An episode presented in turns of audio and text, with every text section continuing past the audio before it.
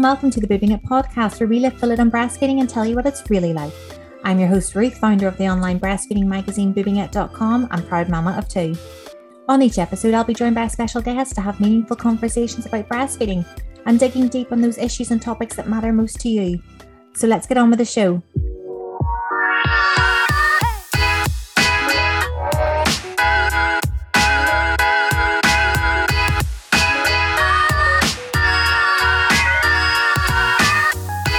Did you know breastfeeding for the first year takes approximately 1,800 hours? To compare, a full time job with three weeks holiday is 1,862 hours. So, in summary, breastfeeding is a full time job. It's important to make your time breast or bottle feeding your baby as comfy and supportive as possible to limit short and long term aches and pains. Rest easy with iL Tutto's range of nursery chairs that are designed to make this stage and beyond as comfortable and supportive as possible. With their swivel bases and gliding features, armrests to the right height to support your baby, and high and cushioned backrests, their range will certainly help you soothe your tired body during those long nights with your new baby. Until the 25th of December, iL Tutto is giving our audience a massive 20% off their premium comfy nursery chairs. Use code BOOB20 at iltutto.co.uk. That's I L T U T T O.co.uk. Today, I am joined by Karen Hall, who is a breastfeeding counsellor, writer, and podcaster who regularly discusses issues around pregnancy, birth, and early parenthood. Most recently, Karen published her first book with Pinter and Martin entitled Why Mixed Feeding Matters. I'm really looking forward to speaking with Karen about her new book and delving deep into the world of mixed feeding. First of all, Karen, I'd love for you to introduce yourself and tell us a bit about the work that you do. Okay, so I'm Karen Hall and I'm an NCT breastfeeding counsellor. I always say that first and foremost because it absolutely is what I am. Um, I've been doing that for about 15 years and I do various other things as well now, mostly within NCT, but um, I've done a lot of podcasting in the past. Um, but really, working with parents is is my thing um, and also working with other people who work with parents, if you see what I mean. So, do lots of training. Um, I'm a tutor for NCT, and um, I'm also I am in the second year of doing a part time, so six years PhD, and my subject is um, how families define successful mixed feeding and what supports them to achieve that success. Wow, so you're very busy. I think we can safely say I am quite uh, busy Yes, and uh, fantastic that you're doing this PhD, and that leads me into um your new book, which we mentioned in the intro, Why Mixed Feeding Matters. This is your first book, and before we get into the nitty gritty, I'd love for you just to um tell us what you mean by mixed feeding, because there'll probably be people listening that have never heard this term or aren't quite sure what it means. So tell us what it means. Yes, thank you. It's a good question. And even within the circles of my own colleagues this morning, I've heard, I've seen somebody asking that question. So, um, the World Health Organization talks about it in terms of a baby who is getting breast milk plus something else. Um, which usually would be formula milk, um, but might be solids or tea or water or um, different things in different cultures. I generally take it to mean breast milk plus formula. But parents who are using expressed milk, whether that's their own expressed milk or donated milk, might also consider themselves to be mixed feeding. So, a big part of my PhD, which is what I'm about to embark upon this next study, is going to be a survey, and I'm including that as a question because I, I want to know how parents define it and how they talk about themselves. So, again, this morning I've been speaking to a colleague because she has been reading the book, and she said that um, she she thought of herself as a breastfeeding mother, but she was definitely using both breast milk and formula. So, um, different things to different people um which may not answer your question particularly well. Yes and uh, but it's it's important to you know as you say go out and speak to those to the people who you know you know consider themselves to be mixed feeding what do they mean by that? But it just shows you how um expansive the term can be. Um mm. and you know am i right in thinking as well that as well as mixed feeding we often we we also call it combination feeding yeah combination well. feeding or partial breastfeeding or partial breastfeeding? Sometimes used, particularly in the research, partial is used. Okay. Um, and in your experience, is mixed feeding something that many parents actively choose, or is it something that they've been advised to do by a healthcare provider? You know, tell us yeah. a bit more about that. So both of those things happen. Yeah. And I came to this initially as somebody who talks to a lot of parents from quite probably quite a homogenous demographics, a lot of um, people with, um, you know, fairly well educated, fairly well off, um, usually professional. Um, and doing their antenatal sessions, they will talk a lot about an expectation that they're going to mixed feed because they think that that will make their lives easier. Um, and you and I, as as mothers with experience of actually breastfeeding babies, know that's probably not the case. And that was what initially prompted me to want to be interested in this area because I was like, well, that's wrong, isn't it? Um, and actually, um, I have to say, with humility, having done, um, you know, started to do this research, that people do it for so many different reasons.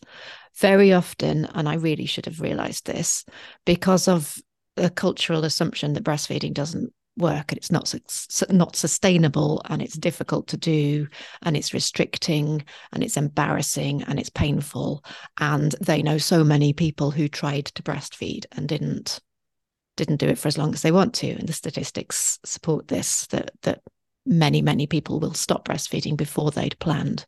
But many many more will continue breastfeeding alongside using formula whether that is something that they positively decided before the baby was born, or it is, as you say, something that they've been advised to do by a health professional. So that's sort of a second category, is where it was never part of the plan, or even if it was sort of something that they thought was an inevitable thing that would happen eventually, it happened sooner than they thought because somebody somewhere has said, breastfeeding's not quite working here. We need to make sure that the baby gets some formula.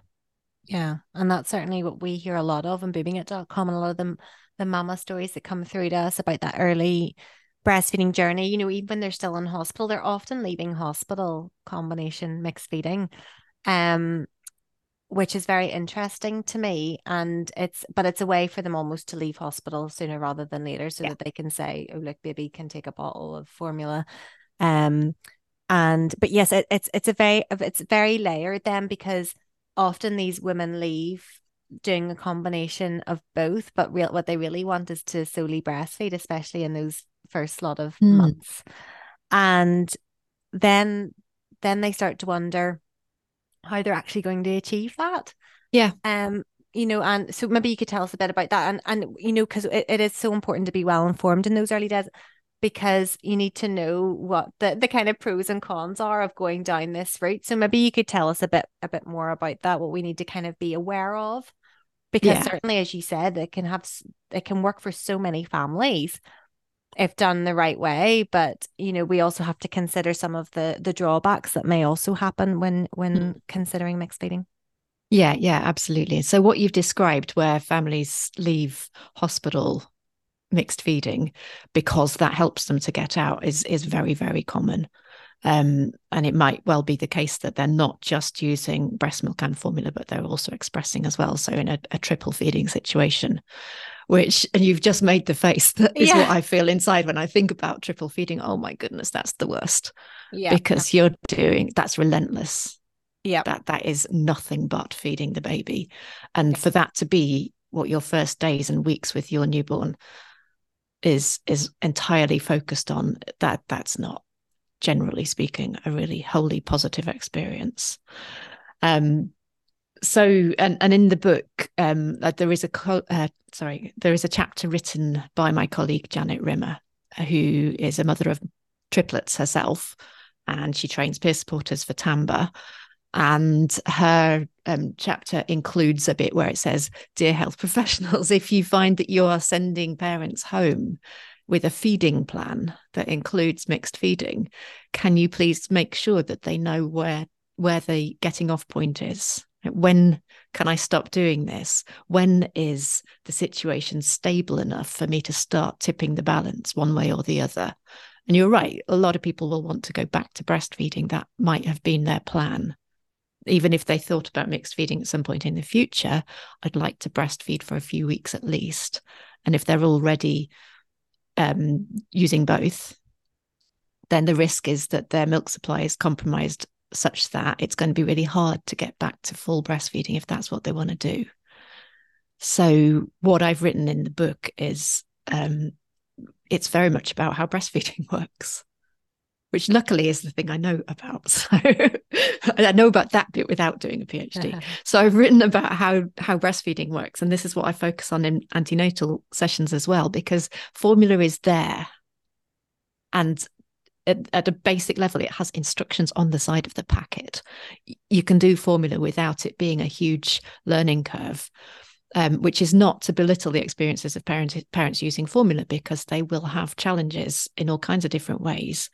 Um, but the breastfeeding is more complex and takes a little bit more management if you are in that kind of situation where you're doing both. And if you're wanting to tip it one way or the other, it's not often, sometimes it is, but it's not often a case of, well, just breastfeed more. Yeah. It's going to be, well, why was the formula introduced in the first place? Do we need to work on that? Yeah. Is it something around the baby's latch? Is it something around the baby being really sleepy? Um, is that still the case? Do you need some support with it? And focus on what's going on with the breastfeeding side of it and get that working so that either you can get back to breastfeeding or you can continue to mix feed. Because what I keep saying, like a stuck record, is it's not mixed feeding if the breastfeeding isn't working. Yeah. Yeah. Good point. So the focus is on knowing about that, knowing how to get the support for it. And I bang on about that. That's my other stuck record thing. Get support, get good support, get skilled support, talk to somebody who knows about breastfeeding because people who support breastfeeding will support you with all the situations. And that includes breastfeeding alongside using formula. Yeah, I mean, and we bang on about it too. Support, support, support. Don't suffer in silence. Yeah. Yeah. And you'd be well, you're not you wouldn't be surprised, but so many mothers, especially with their first baby and they're struggling, they just don't they don't verbalize it. They don't say I need help, I'm worried. Um they just internalize it and eventually mm. often it means the end of their breastfeeding journey er, journey because they just think, you know what, this isn't this isn't working for me. I'm just going to formula feed.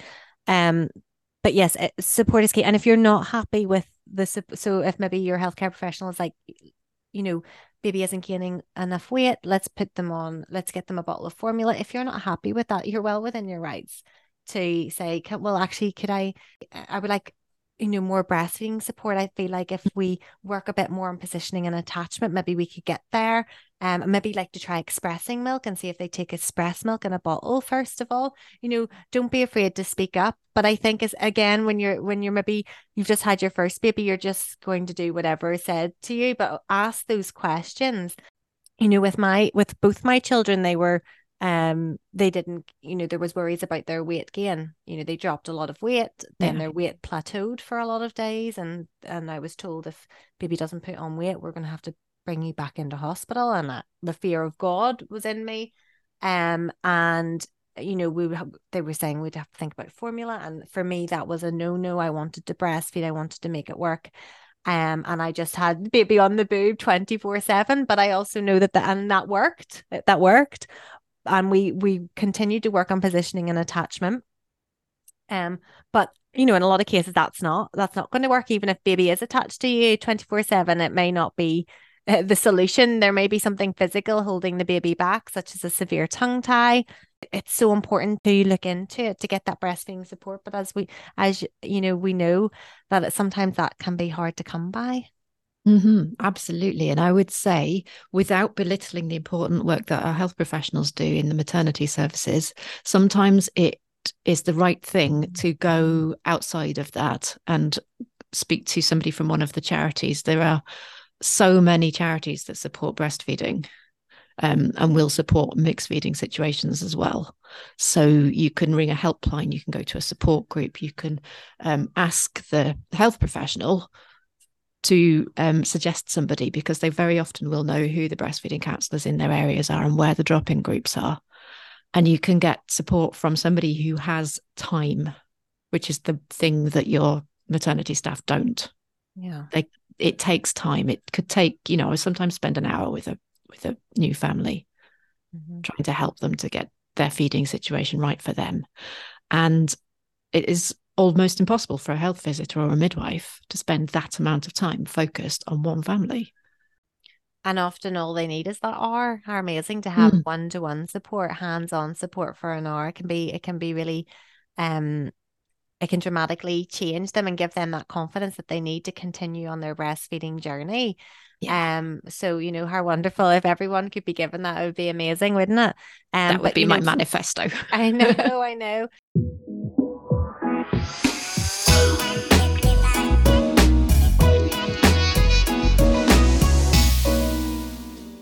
I wanted to take a little break in this episode to tell you more about our sponsors iL Tutto and their range of nursing chairs. From rocking chairs and glider chairs to recliner chairs and electric recliner chairs, iL Tutto have a range of chairs available in stylish colours and premium fabrics. Their nursery chairs are built to last and to be cherished in the family home for many years. Use the code BOOB20 to get an amazing 20% off iL Tutto's premium comfy nursery chairs. Simply visit iltutto.co.uk and enter the code at the checkout. Uh, you mentioned earlier, you know, one of the things that we need to be aware of when when we're um going down that mixed feeding journey, no matter how, even if it's for a few days or a few weeks or whatever, one of the big things we need to be aware of is the milk supply issue mm. when it comes to breastfeeding. So can you can you tell us a bit more about about that? Yeah. So um basically as as probably you and your listeners will be aware, the production of milk uh, of breast milk is driven by the removal of breast milk. So if if a baby is feeding or if a mother is expressing, then milk is being produced.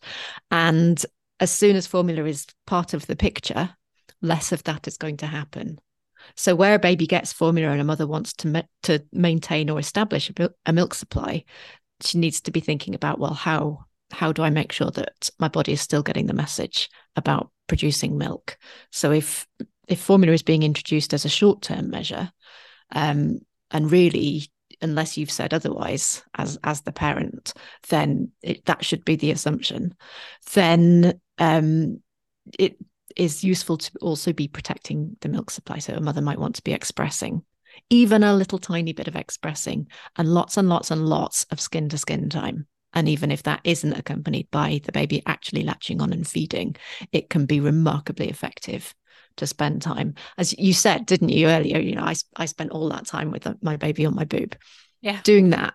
And even if the baby isn't feeding, but they are just there and they're just nuzzling around, that can make a significant difference to the entire experience.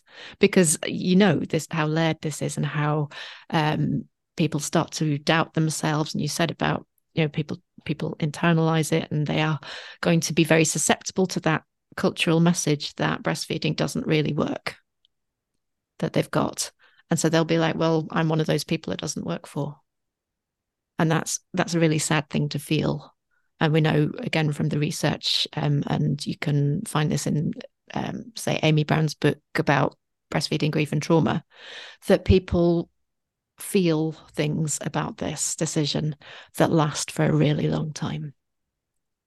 Um, and so I guess my mission is is really about kind of helping the parents to to, to navigate this journey in a way that feels okay yeah. and doesn't give that long lasting grief and trauma yeah. at the end of it. And you know, we've talked about mixed feeding in terms of kind of out of necessity. Often it, it's it's happening, especially in those early days when we just had mm. maybe the baby is um slow to gain weight or is losing weight, and you know this is a, a it's a you know introducing formula is uh it's a great way to get baby's weight up. It can be you know a game changer and it can really help you. And for some people, they say that introducing formula um helped continue help them continue breastfeeding. You know it, it was a positive thing because yeah. they thought well if i can do both and i can still breastfeed but also give them some formula and it seems to be working well then um, it encourages me to keep breastfeeding. You know also we hear people you know it's it's a lifestyle choice for some people to do the mixed feeding they yeah. almost want the best of both worlds. They want to have that closeness that comes from nourishing their baby with their own milk, um, but they also want the convenience of being able to leave the baby with daddy or with granny so that they can yeah. go out, whether that's out of necessity or just because they need that time to themselves. Yeah. And you know, it's it's maybe more convenient for them to to choose formula in that instance. And, you know, uh, on boobing it, we have a book, uh, Breastfeeding for Beginners, and we uh, included a chapter on, we called it combination feeding. Um, and some people were saying, you know, why would you include that in a breastfeeding book? You know, should it all be about breastfeeding? And um, we said we're realists. We live in the modern world with, you know, there's a lot of pressure on us. There's a lot of pressure on parents to get back into the workplace early on. And and you know, I can relate to that. With my first child, I was going back into a brand new job, brand new business. My daughter was coming up to nine months old, and I really, really wanted to just breastfeed her, you know, um, exclusively for the first year. But when reality hit home that I was going to be starting this brand new job with new people that I didn't know, the th- and I'd never pumped throughout my journey so far. When it when when it really came to the crunch time, I just thought I can't do it. I can't pump in my lunch hour. My boobs aren't responding to this breast pump that I have. It'll just be a nightmare. I'll have no time to eat my lunch. Um, so I decided that I would gradually wean my baby off daytime feeds and give her formula. And this broke my heart because I we'd worked so hard to establish breastfeeding. It took us about six weeks to get breastfeeding to you know to really get going with that and then it become it became this lovely journey for both of us and then all of a sudden okay it's nine months on but still that's our main source of it's our only source our main source of nutrition yes she was on solids but you know mm-hmm. at nine months old how much are they really taking at that time so, um, although it was a decision I made and I was, you know, pretty well informed, I'd done my research, it still broke my heart to do this. Mm. Um, uh, and I'm sure a lot of people can relate to that. So w- we felt it was important to include those um that chapter in the book, and also we include a mum a mummy story, a positive mummy story of combination feeding. You know, she um her baby was I, I think maybe five or six months old. Her milk supply was well established, and she wanted she was not getting any sleep. She had a boob mm. monster who just was wakening every hour on the hour for a feed. And she thought, I have to introduce a bottle. So she introduced a bottle of formula at like seven o'clock at night. Her husband gave baby the bottle of formula and she got some sleep. Like, you know, a couple of, you know, a decent yeah. three hours sleep. And it was life changing for her. And again, she made that a really informed um, decision on her part and she does not regret it whatsoever. It was, and it allowed her to keep breastfeeding because she felt good about that.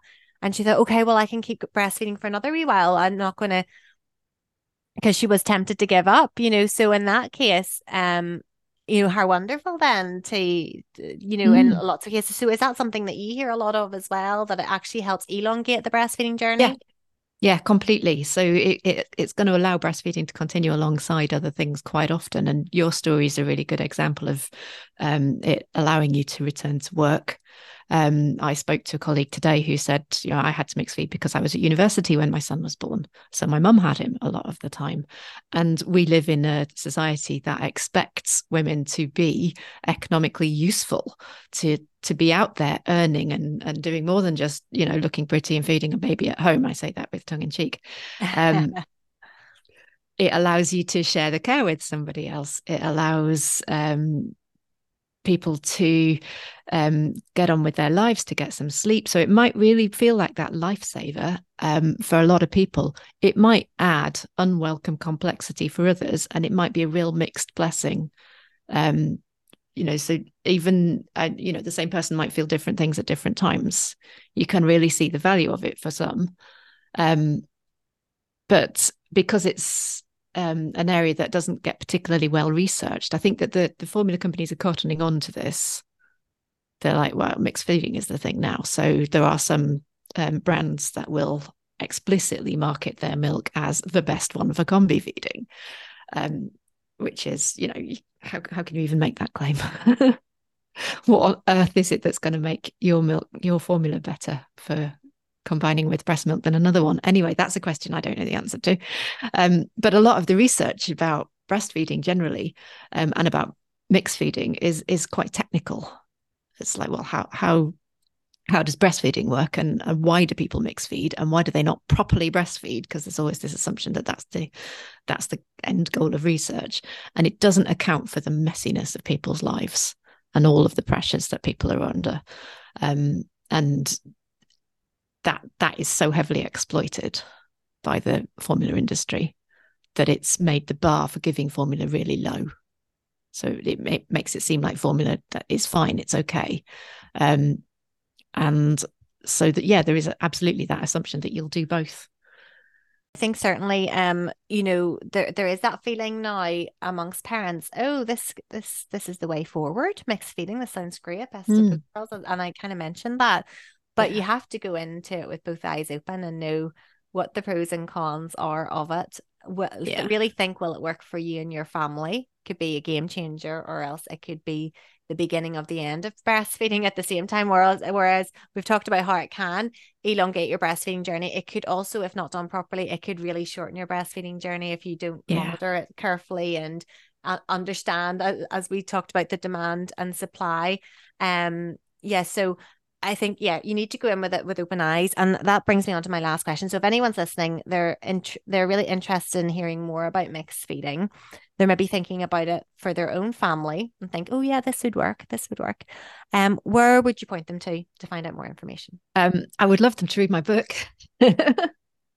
I would say um, get support, um, get really good breastfeeding support. Sometimes um, I hear mums say that at the point at which they've introduced some formula, even though their plan is to continue breastfeeding, they get a little bit dropped by services who basically write them off because they're no longer an exclusively breastfeeding mother. So perhaps they don't need that kind of support because they've got their formula and they can just get on with that. And I think that's really not the case. It's not right to abandon people who still need um, that help. Understand how breastfeeding works because that's the hardest bit to hold on to. Um, and if it's important to you, you need to sustain it. Yeah. And then understand the risk either way of, you know, changing the balance. But don't be afraid to try and change the balance because our bodies are very versatile. And it can be the case that if you are, um, if you're using both and you would like to do more breastfeeding, that that is that is something that you can do and it may take a little bit of support and it might take a little bit of time but if you are able to um, give it that then you can absolutely tip towards a bit more breastfeeding. Equally you could possibly tip towards a bit more formula feeding but the there are risks of, complexity in both of those situations. So get support from somebody who knows what they're doing.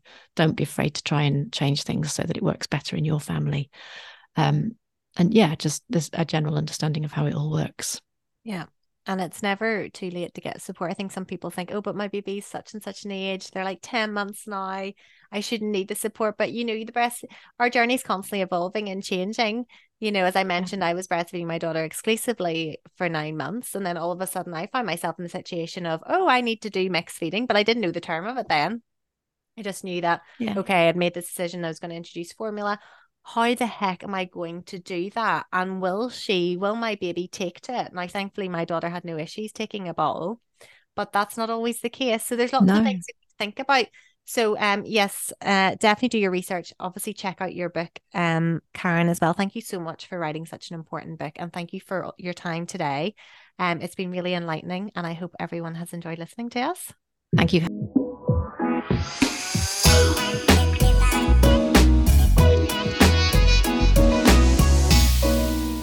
Thank you to El for sponsoring the It podcast. You can check out iL Tutto's full range of rockers, gliders, and electric recliners online, as there'll be a nursery chair that's beautiful, supportive, and comfortable waiting to complement your nursery. Remember to use the code BOOB20 at the checkout for 20% off their entire range, excluding any other offer or discount code. The BOOB20 code ends 25th of December 2023. See their terms and conditions page for more details.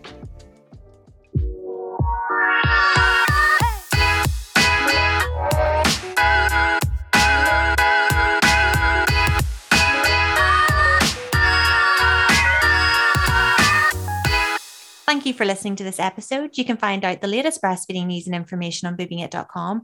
And you can also join the Boobing It community on Facebook, Instagram, and Twitter. See you in the next show.